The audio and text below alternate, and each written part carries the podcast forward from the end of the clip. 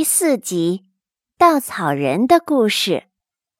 几个小时后，路变得越来越不平坦了，有的地方黄砖完全破碎了，留下许多小坑。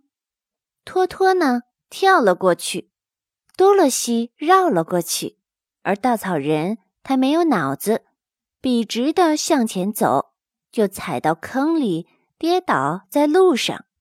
可是他永远都不会受伤。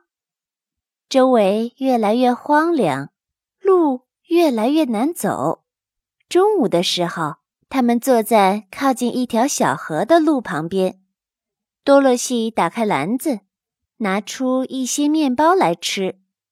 稻草人说自己的嘴只是画出来的，他不会饿，也不用吃饭。多萝西对稻草人说。趁我们现在正在休息，你能告诉我你的故事吗？稻草人为难地看着他，然后回答说：“我的生命这样的短，使我实在不能够知道一些什么东西。我只是前天才做成的，在那个时候以前，世界上发生些什么事情，我一点儿也不知道。当这个农民。”做成了我的头，他又画了我的耳朵。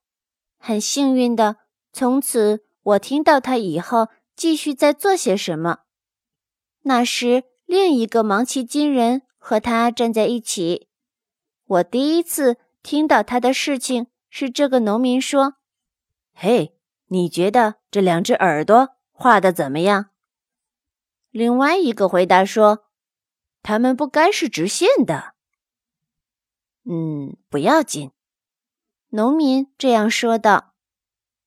反正它只是像耳朵就行了。现在我要开始画眼睛了。他画着我的右眼，一会儿就完成了。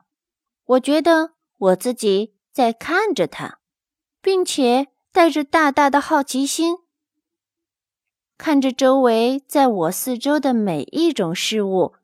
这是我。对于这个世界的第一次观察，哟，这是一只很美丽的眼睛呀！那个芒奇金人这样评论着，他用心的看着农民画，然后说：“蓝颜色正是眼睛的颜色。我想我要把另外一只眼睛画大一点儿。”农民说。当第二只眼睛完成的时候，我就能够比以前看得更加清楚了。于是呢，他画着我的鼻子和嘴巴，但是我不能够说话，因为在那个时候我还不知道一张嘴有什么用呢。我有兴趣的留心看着他做我的身体，做我的手，还有我的脚。当他们。最后装上我的头的时候，我觉得十分的骄傲，因为我想我几乎是一个人了。嗯，这个家伙总能够吓退乌鸦了。这个农民说：“哦，他是一个人了。”另外一个农民说：“我十分同意他的话。”农民把我夹在他的臂弯下，走到稻田里。把我吊起在一根竹竿上，就像你在那里遇到我的样子。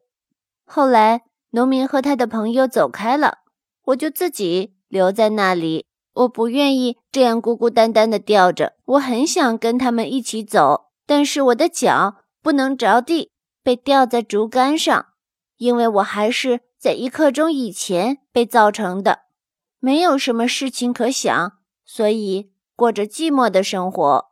这时，许多乌鸦和别的鸟儿都飞来稻田了，以为我是一个真人，就立刻飞走了。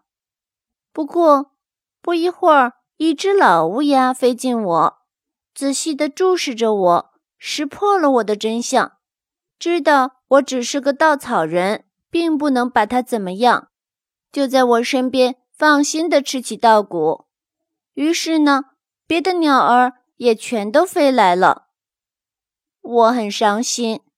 但那只老乌鸦安慰我说：“如果你的脑袋里有了脑子，你就会像农民一样，甚至比他们还要好。在这个世界上，不管是鸟还是人，脑子是唯一有价值的东西。于是我想要得到脑子，我渴望别人不再叫我蠢货。现在我的运气不错，你跑过来解救了我。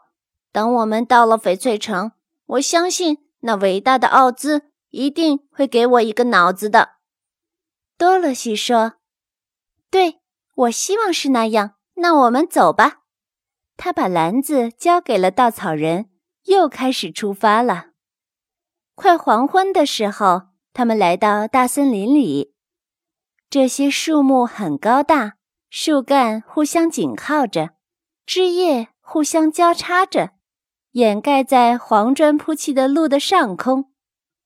一小时后，阳光消失了，他们在黑暗中一步一拐地向前走。多洛西什么都看不见，但托托能在黑暗里看得很清楚。稻草人说他也可以看得很清楚。于是多洛西就拉住稻草人的手臂向前走去。如果你看见不论什么屋子，或者不论什么地方，只要那里能过夜的，你必须得告诉我，因为我在黑暗中走路是非常不舒服的。